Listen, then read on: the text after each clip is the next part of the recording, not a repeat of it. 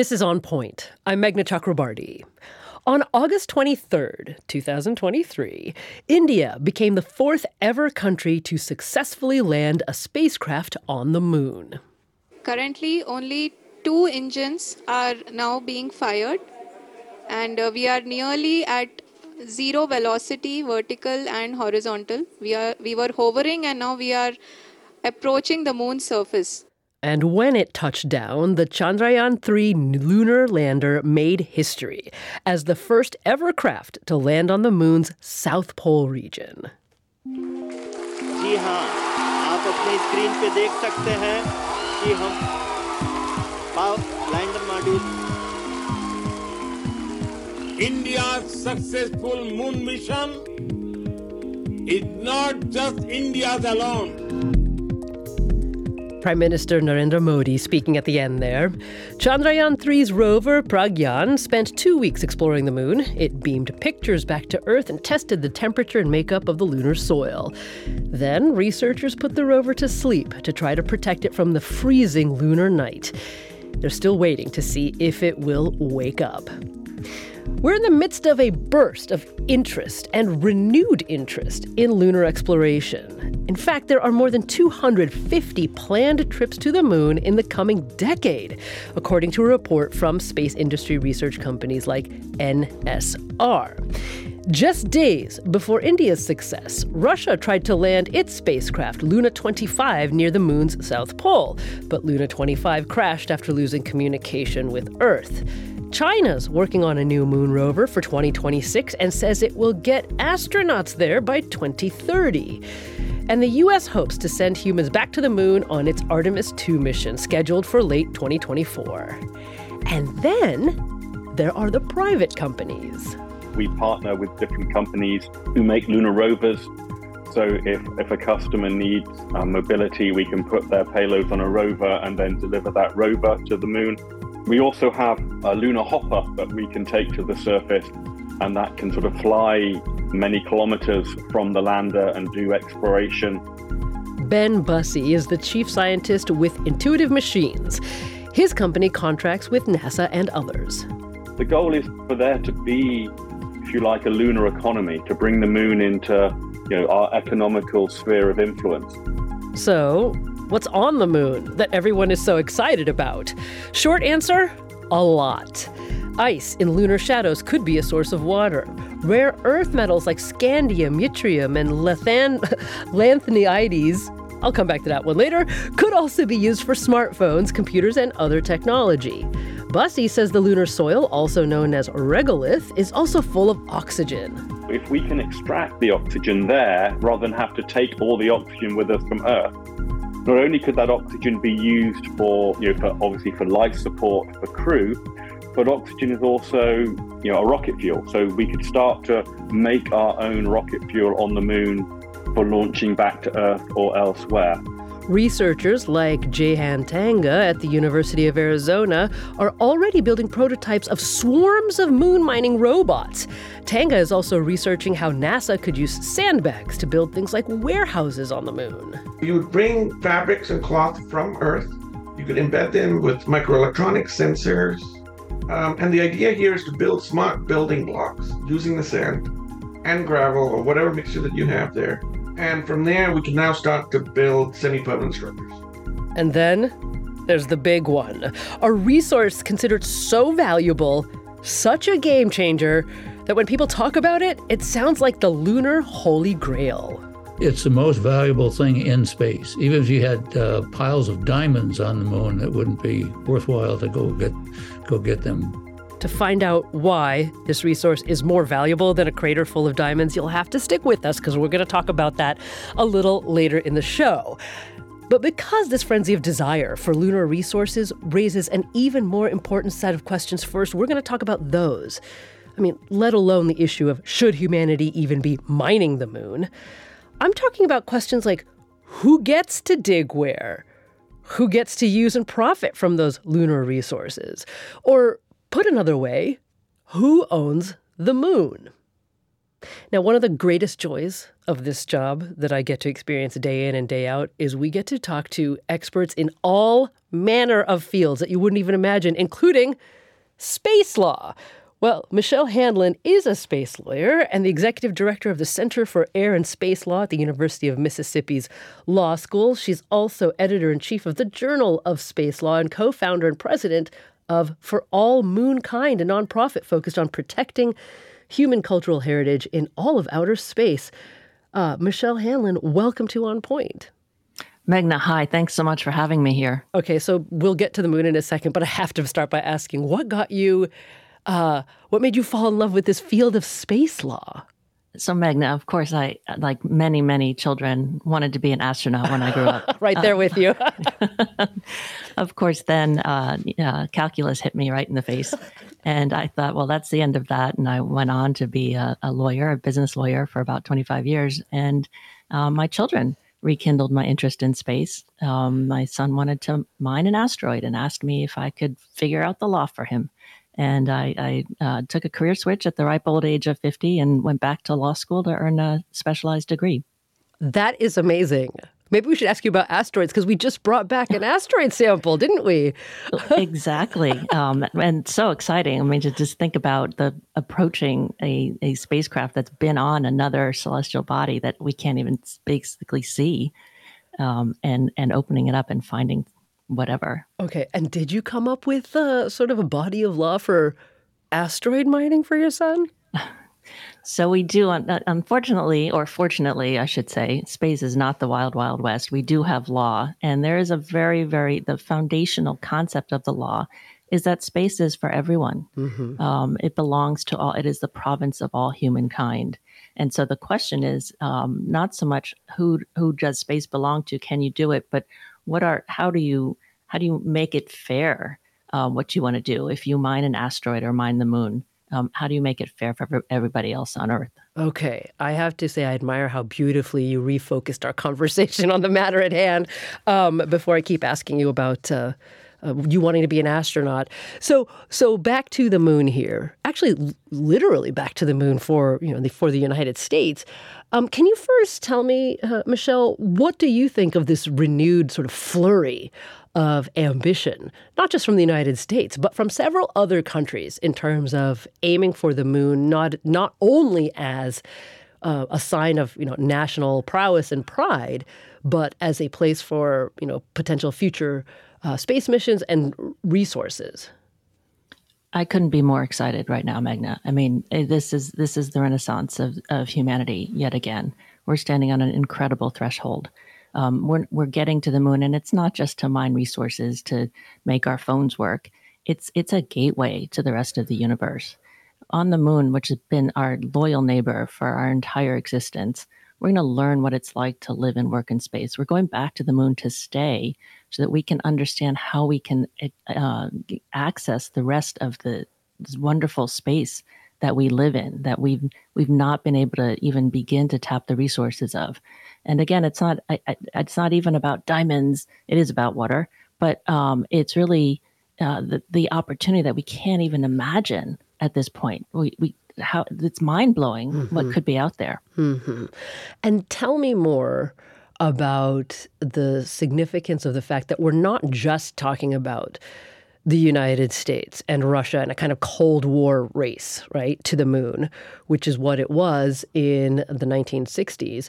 But that now we have China and India, uh, and also, of course, a whole slew of private corporations in the mix as well game changing.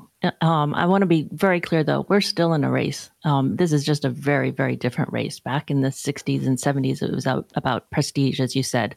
You know, go come. The, the democracies do it better. No, the communists do it better. We got to space first. We're really looking now at laying the foundation for the future.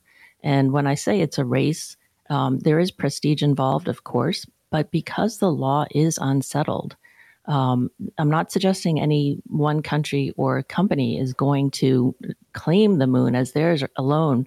But what they do, the first movers are going to have a large say, a huge and substantive st- say in how we move forward, how we behave towards each other on the moon and elsewhere in space. Hmm. Okay, so we probably should get into what this unsettled body of law looks like right now because you know, quite frankly, I was even surprised to know that there was a treaty already in existence, um, let alone perhaps other um, uh, pieces of regulation or ideas that we could look to. Can you just name? We've got only just a couple minutes before our first break, but give me the name of what you would think is the most important um, body of law or treaty regarding the moon right now. The Outer Space Treaty, uh, ratified in 1967, is our Magna Carta of space law. It is it provides all of the foundational frameworks for um, all activities of countries in outer space. And what's really fascinating and people don't realize is there's actually a, an entire UN agency an Office of Outer Space Affairs, um, which helps uh, delegates of the United Nations Committee on the Peaceful Uses of Outer Space meet three times a year to discuss space law and see how we can evolve it. Hmm. So, can you give me just a quick uh, headline on what the Outer Space Treaty asserts in terms of countries' claims on uh, different aspects of space? Article 2 No state may claim sovereignty over any place in outer space, over any celestial body, the moon, anywhere. Nobody, no state, no country, not China, not the US, not India, can go up to the moon and plant the flag and say, This is ours.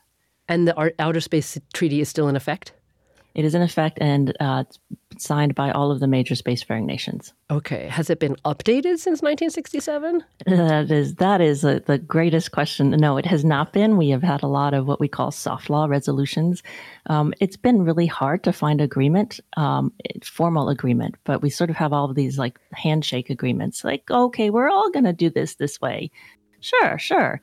Uh, but it, it is time, not for an update so much, but for a new treaty to talk about how we're going to uh, protect and share and rationally use the resources we find on the moon. Okay, so when we come back a little later in the show, we'll talk about what uh, a new agreement like that might look like. Today, we're taking this uh, big picture view of man, humankind's next leap into space, which would be back to the moon, and what that means in terms of who would have the right to extract the resources that many people see the moon can uniquely provide? We'll be back. This is On Point.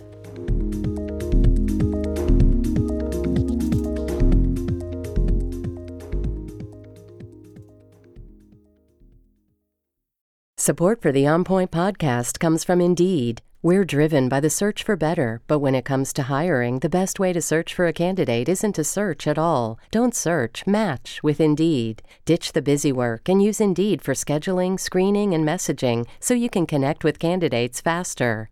And listeners will get a $75 sponsored job credit to get your jobs more visibility at Indeed.com slash OnPoint. That's Indeed.com slash OnPoint. Terms and conditions apply. Need to hire? You need Indeed. The world's clean energy future relies on ancient elements still in the ground. Without mining, there will not be a clean energy transition. But pulling them out of the ground comes at an environmental and human cost. Mining is intrusive, but the results are the building blocks for products that we use every single day. I'm Meghna Chakrabarti. Join me for Elements of Energy Mining for a Green Future. Five consecutive episodes right here, so make sure you're following this podcast.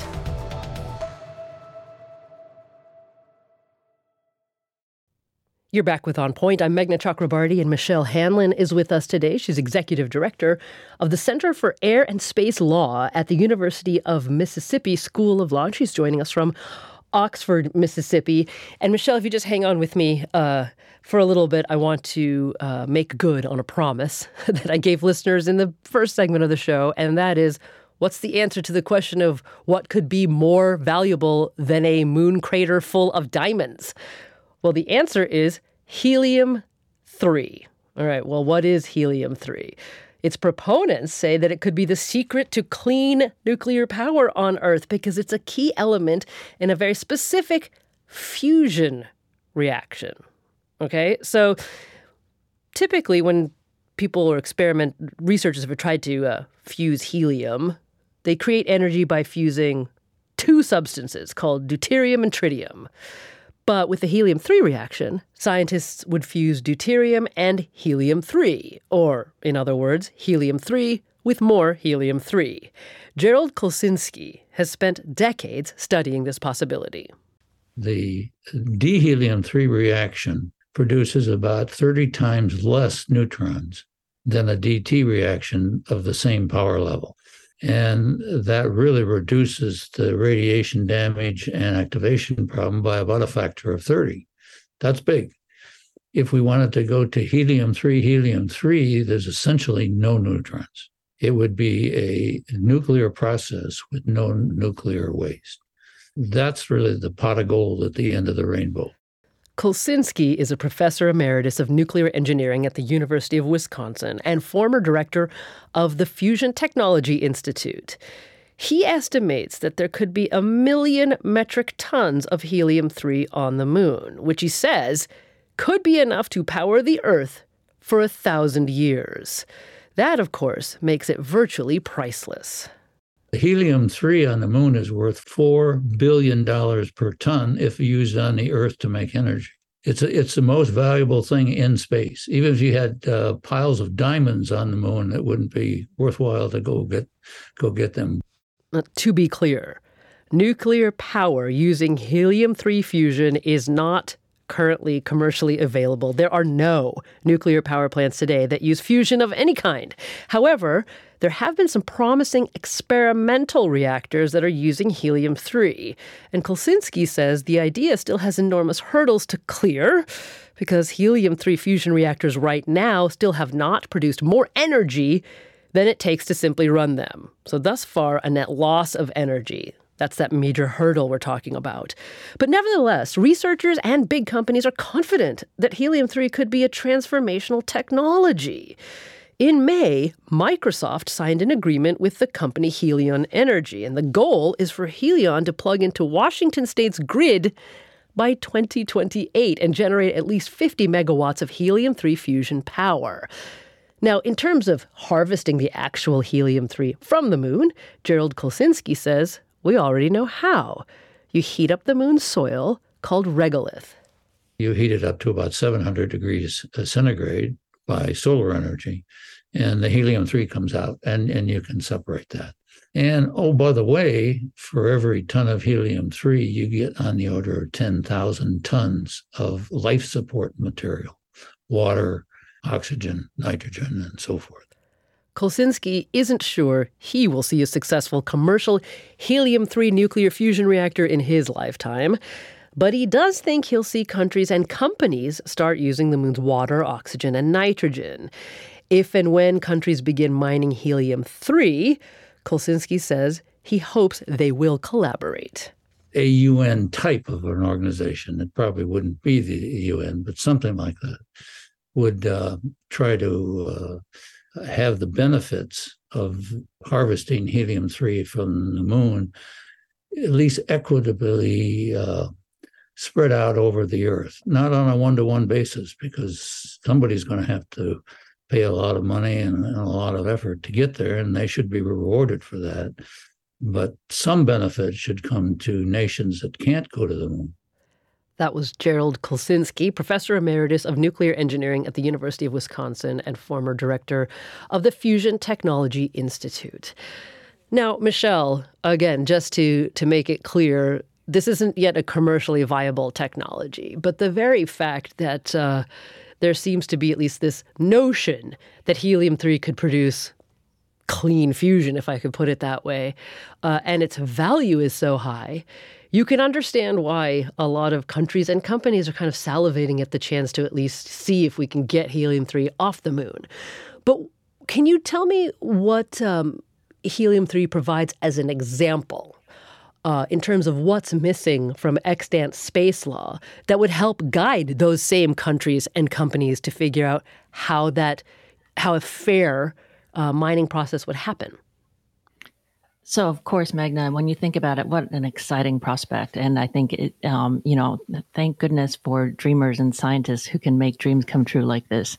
This is going to take a long time, though. And what we're talking about is this we have this treaty which states that, you know, no, ter- no country can claim territory. Mm-hmm. So then the question becomes well, what happens if a country wants to mine? You're kind of claiming territory by setting up a mine, aren't you?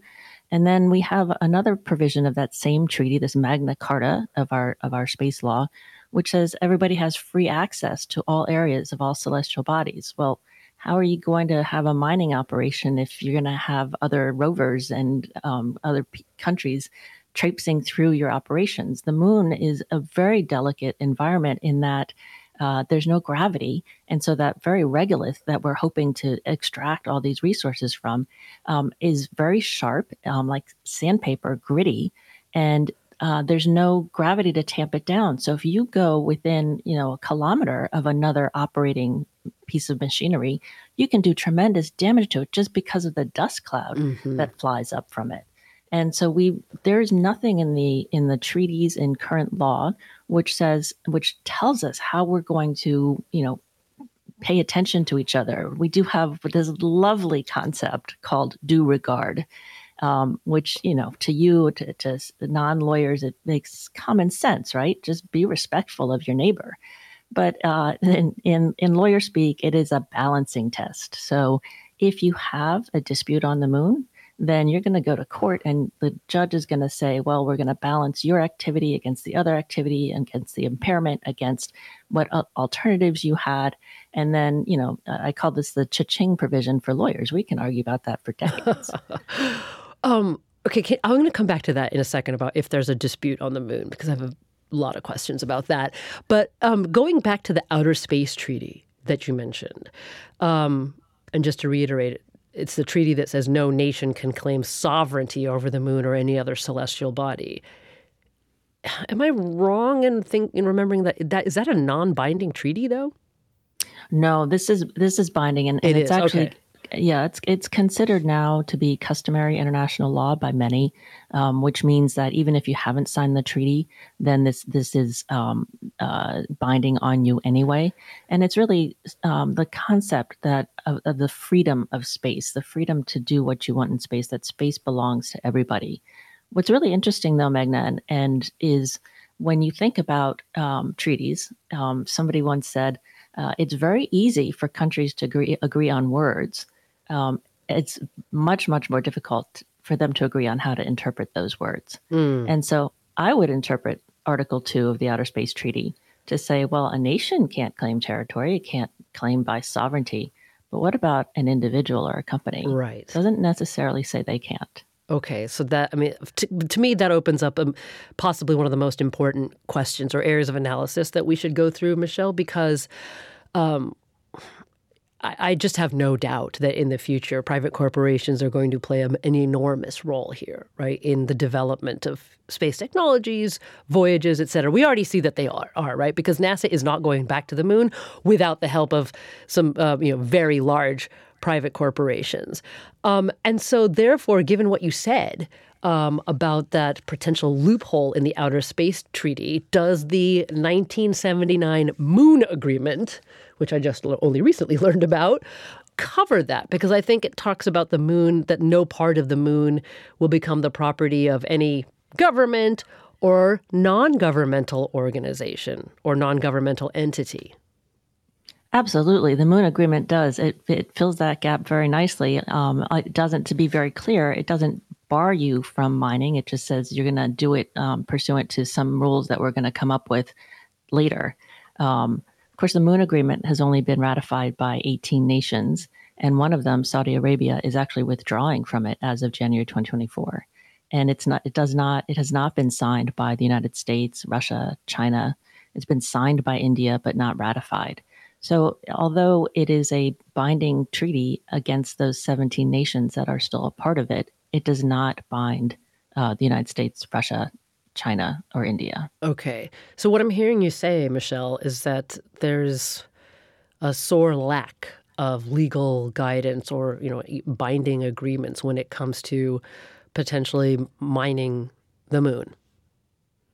Absolutely. And and what's important to remember, so the, the United States in 2015, President Obama signed a law that said, hey, we interpret Article 2 to say that we're not going to claim territory, but um, if you extract the resource, and then once it's extracted from that celestial body, it's yours. You own it. You can you can eat it. You can buy it. You can sell it. You can build with it. You can do whatever you want with it.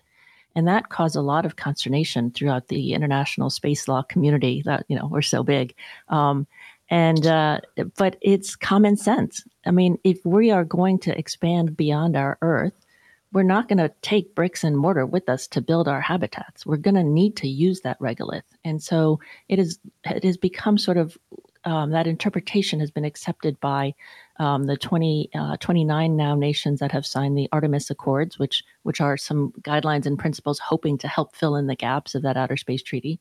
And China has not objected to it either because China is going to need to use the regolith to build its habitats as well. Okay, so really basic question here: How would you go about?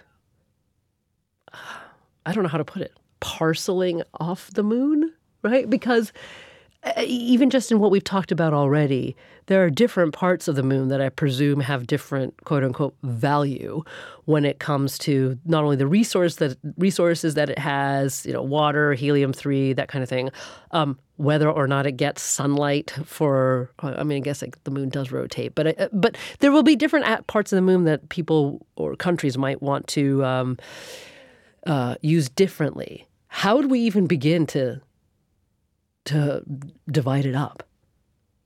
The, I hate the, the concept of divided up, right? I mean, that just feels, sorry, divisive.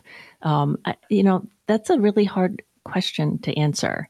It, people think, oh, the moon is so big, it's the eighth continent. Well, it, it is, it's very large, but as you noted, all of the resources we want are, are focused in these small pockets. I like to tell people, look, we just need to hold humanity together for the next hundred or so years because we should be using the moon not to mine the moon of all of its resources, but to learn how to get out beyond the moon. So if, if we can keep the peace, because what do we fight about here on Earth? We fight about resources. If we can keep the peace and figure out that question, um, on the moon and also protect parts of the moon. You know, I don't want to look up and see a different moon because somebody's been mining the face of it. Um, and a lot of cultures have very strong bonds with the moon. It's looked like that for our entire existence. And so we really want to think okay, how can we do this responsibly? And how can we make sure that countries that have don't have accessibility to the moon right now today or in 2030 or in 2040 how they aren't sort of quote unquote left behind. Yeah, you know, I actually, it's, I absolutely encourage you to tell me when you don't like questions that I ask. Um, it's not a problem with me because, in fact, upon hearing you say that, I suddenly found that, you know, my question came from what I would say is the mental trap that most people, including treaty writers, might fall into, right? That uh, the examples that we unconsciously or unconsciously lean on are ones of the past. Um, and in, in the past, there's been kind of a way of thinking like, well, this part belongs to you, this other part belongs to uh, this other country. I mean, look, colonialism is the perfect, you know, people's exhibit A on this. But even with the like the oceans, for example, we've got hundred miles off the coast of every nation that that uh, is bound by ocean. Well, that's that nation's sovereign territory over water. But then we have international waters after that. So there's this sense of ownership, at least over small portions uh, of the ocean. Now, that raises a whole bunch of problems when it comes to people wanting to do seabed mining uh, in the deep sea. But I, I just wonder so if we're not going to think like that, on the flip side, Michelle, it sounds like a little bit of, forgive the terrible pun, but pie in the sky to think that we could come up with a really different framework for humanity to work together uh, that doesn't lead to a sense of like trying to divide up resources. So you're absolutely right, Meghna. I mean, the entirety of human evolution has been about exploitation, right? I mean, that's how we've advanced. That's how we've ed- evolved.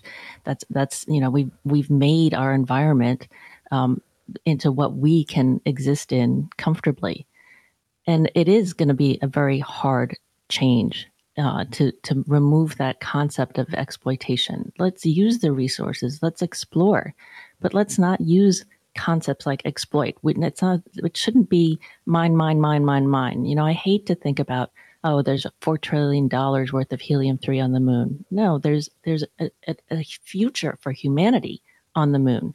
So we actually, at For All Moonkind, we believe there's a very sensible place to start. What do we all agree on here on Earth? We all agree how important it is to protect cultural heritage on Earth.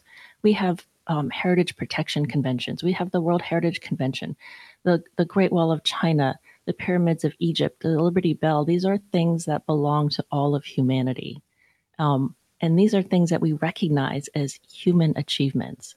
We recognize how important it is and how culture brings kinship. We look at each other. Think back to, uh, I know most of your listeners weren't alive for um, the Apollo 11 lunar landing, but 650 million people watched that. It brought humanity together.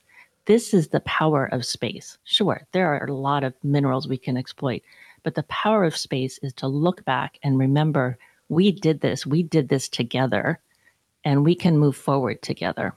Hmm.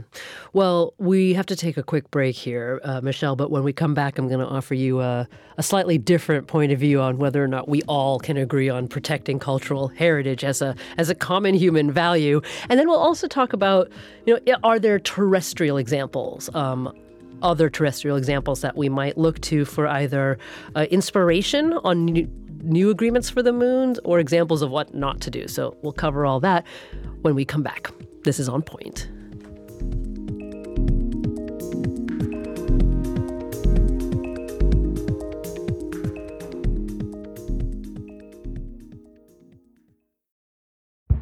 Did you kill Marlene Johnson? I think you're one of the first people to have actually asked. From WBUR and ZSP Media, this is Beyond All Repair, a new podcast about an unsolved murder that will leave you questioning everything. Somebody should be in jail for murdering my sister. A woman who's never been believed. As long as they think I have done this, then they're not looking for who actually did this. And that's what makes it a cold case. No, it's a botched case. And a search for the truth, once and for all. Wow, it just gets more interesting. Beyond All Repair. Listen and follow wherever you get your podcasts. Be careful. You're digging in a place that's been very peaceful for a while. Do it anyway. Dig.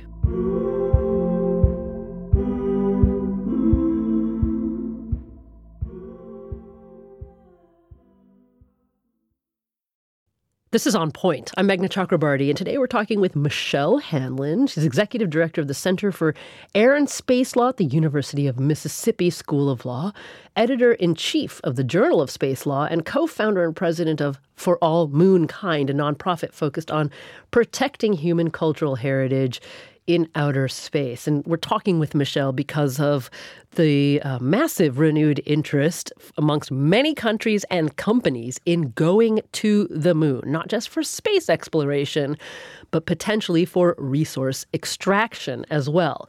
So, Michelle, I want to just be totally transparent and say my heart is with you and your vision for um, the fundamental purpose of space travel and exploration, right? The the purity of a mission of, you know, um, goodness for all humankind and expanding our knowledge of the universe that can hopefully benefit all humankind. I mean, that's why. Uh, Neil Armstrong said, you know, one small step for a man, but one giant leap for mankind. That's the idea. Um, but we're not just talking about exploration and scientific research here because we are talking about potential resources. You know, I've read um, other analysts who say this isn't like a space race. This is like a gold rush, really. It's at the beginning, the beginnings of a long-term gold rush. And to me, that puts a cloud over the uh, the hopeful vision, right? Because anytime there has been a deep desire for resource extraction here on Earth, the gold rush is a great example. The idea that we all agree on the preservation of human cultural heritage just goes out the window, right? I mean, people's entire cultures were destroyed by westward expansion in this country. Um, you know, to this day, when we blast the tops off mountains or dig gold pits in Africa um, that are you know deeper than a skyscraper in New York. We're doing it while knowingly destroying the cultural heritage of the people who live there. So I just kind of have this nagging doubt that we can all get together and say, nope, when it comes to the moon or other celestial bodies, human cultural preservation is going to come first. Because I'm not sure Elon Musk cares that people on Earth cultures on Earth have a long, you know, millennia long relationship with the moon and don't want to see a different moon when they look up. So, Meghna, I will loan you my rose tinted glasses any day of the week. Um, of course. Please do. I need them. Of course. And I think it was Neil Armstrong who said, you know, we will always have the technology. It's the human character that worries me. Um, th- there are bad apples everywhere, and we're not going to send only good people to space. And and right now, uh, you know, I, will I will tell you that I have um, spoken, and I'm very supportive of companies like Intuitive Machines and um, and iSpace from Japan and SpaceIL in Israel, who who have designs on the moon and wanting to create an economy using lunar resources. Um, and and for the most part, they respect our mission and and um, understand the importance of protecting that first boot print there are going to be, be people there are people on earth who don't care like you like you pointed out it happens today. But we that is why we need strong institutions. Um, you know yes elon musk has the power of a of a large com- uh, country but there is something to be said for public opinion and institutional um, you know traditions and customs. And by starting out you know, we can do it here from Earth. It's very easy. All we need is a resolution that says, hey, we're going to protect the Apollo and the Luna and the Chandrayaan and the Chang'e sites. And, th- and that's enough to create a mood, a different, to mm. change that mood from exploitation to, oh, wait, there are things we need to think about protecting. So let me needle a little further, Michelle, okay? Um, since I spontaneously threw an Elon Musk in there. I mean, I, I don't think we're adequately even addressing this question. Um, in our own near Earth orbit. Okay? Because here's why. I, I mean, forget Starlink and Ukraine. That's a whole other political story. But um, a couple of summers ago, I was in um, Zion National Park, right? Uh, which is uh, also a night sky sanctuary as well. And I got up in the middle of the night looking at the spectacular Milky Way, and all of a sudden, I see 40, looks like four, at least 40 satellites in a straight line right? Cutting right across the sky. I didn't know what it was. It looked really creepy and weird. I found out that uh, it was Star- Starlink, essentially, and that um, later on, reading more into it, that a lot of uh, astronomers, et cetera, are saying it's ruining the night sky. But you know, he could put those satellites up there, no problem. No one questioned it. So, if, if we're not even doing a good job regulating or coming to agreements about how private corporations can behave or what they can put into orbit right around Earth, what gives you the optimism that we could come up with those agreements for the moon? So it's a balance. And I, I am so sorry to hear that. I've never seen the Starlink train, and I'd, I'd actually be really excited, although probably not in the Dark Skies Park. Um, he did need to get um, licensed by the FCC, which in turn had to get a license from the International Telecommunications Union. So this is something that's very, very regulated. And the balance here is what is the benefit his Starlink is bringing to Earth? And again, I agree with you. Let's leave Ukraine aside, but they are they. I have a colleague who just took Starlink down into um, some tribes in the Amazon who now can can actually use remote sensing data to see if poachers are encroaching on their native territory, on their indigenous mm. lands. So there are tremendous benefits to satellites. We have to figure this balance out um, I am a, a, part of a working group looking at dark skies and how we protect them for both cultural reasons and to protect the planet. Because if we can't see beyond our orbit, we're not going to see that deadly asteroid that's going to make us, you know, send us back to the time of the dinosaurs. Uh, it, everything is a balance, and I yeah. think as we mature and evolve as humanity, um, we have to make sure we're listening to the both sides of every story. Yeah, no, I hear that. And and so we're not going to solve that balance right now, but it's something for what you said is something for us to take away as, as an important thing to think about is like who's involved right in making those decisions so that we do achieve a balance is you know uh, are us based uh, communications regulators enough no i don't think so right um, so when it comes to the moon we're probably going to have to have a lot more people at the table so to speak. Um, so that's something to take away. But I want to also talk, Michelle, uh, about things that we have done here on Earth and whether any of them are good examples of what to do or what not to do when it comes to um, deciding how to. Um, move forward with exploration on the lunar surface. So, what about Antarctica? And and I ask that because obviously it's in the planet's south pole. Uh, no native human populations, temperatures regularly well below zero. The sun doesn't really rise over the horizon for about six months out of the year. So, Michelle, we spoke with Joanne Yao. And she says these extremes have not kept explorers away. She's a senior lecturer in international relations at Queen Mary University of London. Exploration and the scramble for Antarctica, if you will, didn't really start up until the last decade of the 19th century, where there was a call in one of the scientific societies in Europe saying, well, this is the last unexplored piece of Earth, and we need to go and explore it. So then that precipitated a lot of expeditions down to Antarctica. What they were doing along the way, of course, was planting flags and claiming pieces. So the history of Antarctica is interesting in that science was very much embroiled and tangled with conquest and colonialism. Yao says during the Cold War, some countries starting to, started to get nervous about Antarctica because they didn't want the US and the Soviet Union to compete over ownership or place nuclear weapons there. So there was this kind of tipping point, I think, in the 1950s um, with the existing claimant countries all staking a claim and being a bit fearful that these two new superpowers would come in and make their own individual claims and upset the balance of power. So, in 1959, 12 nations signed the Antarctic Treaty, which stipulated that Antarctica be used for peaceful purposes only, and that observations and research results from the continent should be exchanged and made freely available. But remember, Yao says this is not every country in the world working together. The only countries that can engage with Antarctica and be part of the treaty are uh, countries that have uh, an the, the term is conducted substantial scientific activity in Antarctica. So that was sort of the gatekeeping device that if you don't have the money or the resources to conduct substantial scientific activity in Antarctica, then you wouldn't be part of the political agreement. To date, 56 nations have signed on to the Antarctic Treaty, but only 29 of them meet the substantial scientific activity benchmark and have any kind of decision making power. Seven nations still have claims in Antarctica, even though the treaty freezes those claims. The countries are Argentina, Australia, Chile, France, New Zealand, Norway, and the United Kingdom. Joanne Yao worries that the Antarctic Treaty is not the best model to use to help decide legal questions about the moon and space exploration.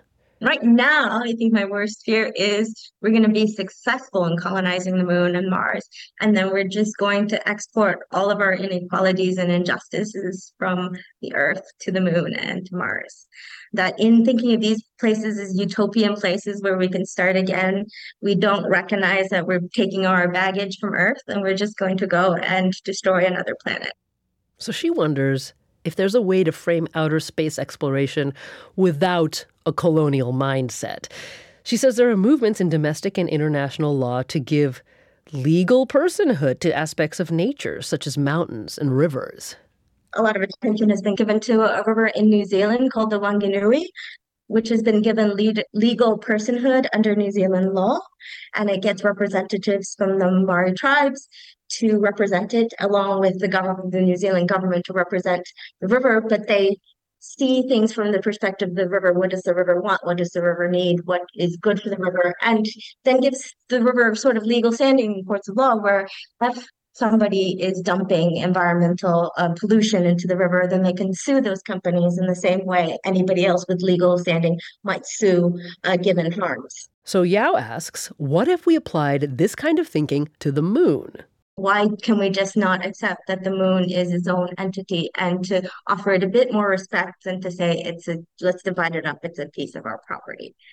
Right. And then we can think about balancing sort of human perhaps needs, human interest, human scientific curiosity with from the moon's perspective, uh, what is good for the moon. That's Joanne Yao, senior lecturer in international relations at Queen Mary University of London. So, Michelle, what do you think? Is uh, are the Antarctic treaties good, bad uh, examples? Is there anything in them that you think we should we could follow? Meghna, I don't think that they are a good example because, again, it binds us to a terrestrial mindset. Mm. Um, and and it's one thing to think about Antarctica. It's a very closed-in area. We can get reach it very easily. It has finite resources. Our our high seas have finite resources. The moon has finite resources, but the rest of space is infinite. Um, and so again, I, I talk about sort of holding humanity together until we have the technology to reach those infinite resources um, and then we will have no reason to fight about anything anymore. And so the Antarctic Treaty, um, you know, it they there's no you're not allowed to mine in Antarctica, and that is something that uh, I don't think uh, makes sense for the moon because we need to get to those resources in order to merely survive. There will be no reason to fight about anything anymore. Michelle, I desperately want that to be true. I just don't think humanity, we don't think we have it in us. I don't. I think we're going to fight about stuff wherever we are. Well, hopefully, you know, we'll we'll always find other story. You know, they, I think going back to the Polynesians when the you know, when they left one island and stro- rode off into the horizon because you know the brother was the chief now and they needed to find their own land. Um, at some point, we'll have the technology where it's like, okay, I'm done with this one. I'm, you know, you you've got your you've got your community here. I'm going to go start another one on the next star over. You know, I, when I thought I was going to be an astronaut, I was much more optimistic than I no. am, am, now, Michelle. I think this job in journalism has pounded that optimism out of me. So I'm going to cling to yours. I will cling to yours, Michelle. Um, we've just got a, a, a couple more minutes left to go before we have to wrap up today. And I wonder, you know, you know we're talking about what a lot of people might think is, you know, are, are, a set of questions that aren't the most urgent ones in the world right now, right? Because of what is actually going on on planet Earth. Um, but nevertheless, this technology is being developed. The exploration is going to happen. It's better to be ready before than after disputes occur. So, what are a couple of things that you think we should leave this conversation thinking about? Like, what are the areas in which there's current activity regarding agreements uh, for the moon or space, or areas that you'd like to see future activity? I think the most important thing, Meghna, is that people need to pay attention these are there are decisions being made right now by a very small population of people on earth about what's going to happen to the moon and who's going to how we're going to mine it who's going to get there and and that's not fair and that's not right. And there's nothing to stop particularly in the united states voters from having their say. We we need everything that happens in space everything that we do on earth is affected by things that happen in space. So you need to call your congressman and your senator and tell them you're you're worried about orbital debris. You don't want um, the, the the skies are are the heavens blocked by our own garbage. We need to clean up our orbit so that we can actually get to the moon and build communities on the moon and beyond. Michelle, can I just jump in here? Who are the small number of people or small groups that are most influential right now, and how do we or how do we find out who they are? So it's the policymakers from the governments of the United States, Russia, China, and India. And you know, thank India really just got you know a full seat at the table. Um, and these are policymakers who are working through the UN Committee on the Peaceful Use of Outer Space, working through the Artemis Accords, um, and making decisions. And again, they're I think for the most part they are good decisions. But I'm I'm also you know one of this very small group of people who's actually thinking about space. We need more people we want to hear from um, people here in Oxford and um, and in Louisiana and anywhere in South America about what they think. You know, we had that wonderful concept of making them giving the moon personhood. What do people think about that? That shouldn't be decided by a bunch of governments that are that are um, not getting input from their voters. That should be decided by the people of Earth. Hmm. Well, and at least for now, as long as we look up every night, we do see that beautiful gem hanging in our sky, don't we? Absolutely. Well, Michelle Hanlon is executive director of the Center for Air and Space Law at the University of Mississippi School of Law. She's co founder and president of For All Moonkind, a nonprofit focused on protecting human cultural heritage in outer space. And she's editor in chief of the Journal of Space Law. She joins us today from Oxford, Mississippi. Michelle, it's been a great pleasure. Thank you so very much. Meghna, thank you. Really, really enjoyed this. I'm Meghna Chakrabarti. This is On Point.